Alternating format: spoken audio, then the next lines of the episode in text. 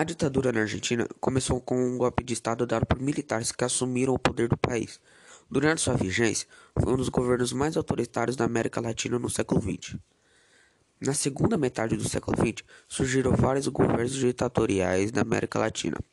Essas formas de governo normalmente eram comandadas por militares que assumiam o controle do país, geralmente através de golpes de Estado. A conjuntura da época no mundo era de Guerra Fria.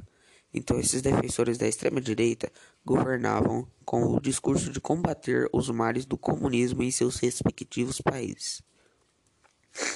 A Argentina passou por situação semelhante à do Brasil em relação à existência de um governo militar ditatorial. A ditadura na Argentina teve início com um golpe militar no ano de 1966. O presidente Arturo Ilha, que exercia o cargo legalmente dentro da Constituição foi deposto no dia 28 de junho daquele ano e a partir de então se sucedeu uma série de governos de militares até 1973. Embora o tempo de vigência da ditadura na Argentina tenha sido de apenas sete anos, bem menor do que os 21 anos da ditadura militar no Brasil, foi tempo suficiente para as várias atrocidades cometidas pelos governantes autoritários. Os, os provedores da ditadura na Argentina em semelhança ao Brasil, a determinavam como Revolução Argentina. Logo após a tomada de poder, entrou em vigor no país o Estatuto da Revolução Argentina que legalizou as atividades dos militares. O intuito dos golpistas era de permanecer no, no poder por tempo indeterminado, enquanto fosse necessário para sanar todos os problemas argentinos. A nova Constituição proibia a atividade dos partidos políticos e cancelava quase todos os direitos civis sociais e políticos por conta de um quase constante estado sítio.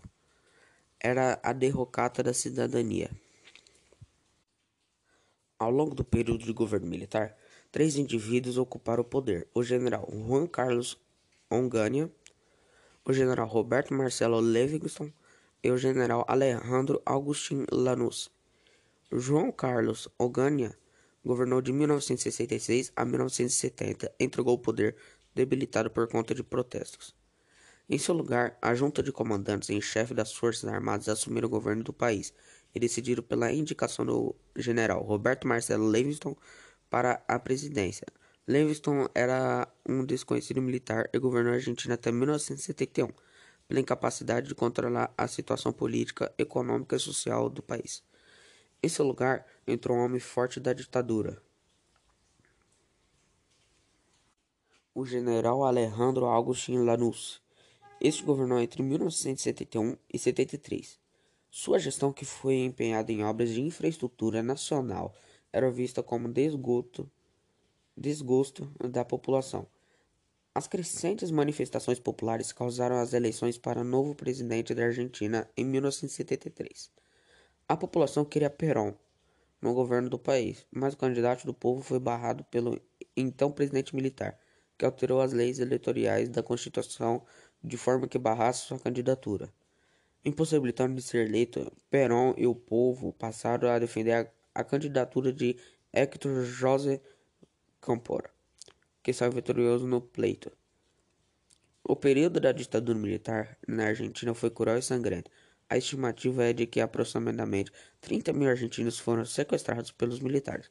Os opositores que conseguiram se salvar fugiram do país o que representa aproximadamente 2,5 milhões de argentinos. Os militares alegam que mataram apenas 8 mil civis, sendo que métodos tenebrosos de torturas e assassinatos foram utilizados pelos representantes do poder. O governo autoritário deixou marcas na Argentina mesmo após a ditadura. Com a democracia, meu nome é Gustavo Voltolini de Omena, do nono B, número 13. Muito obrigado. Tchau.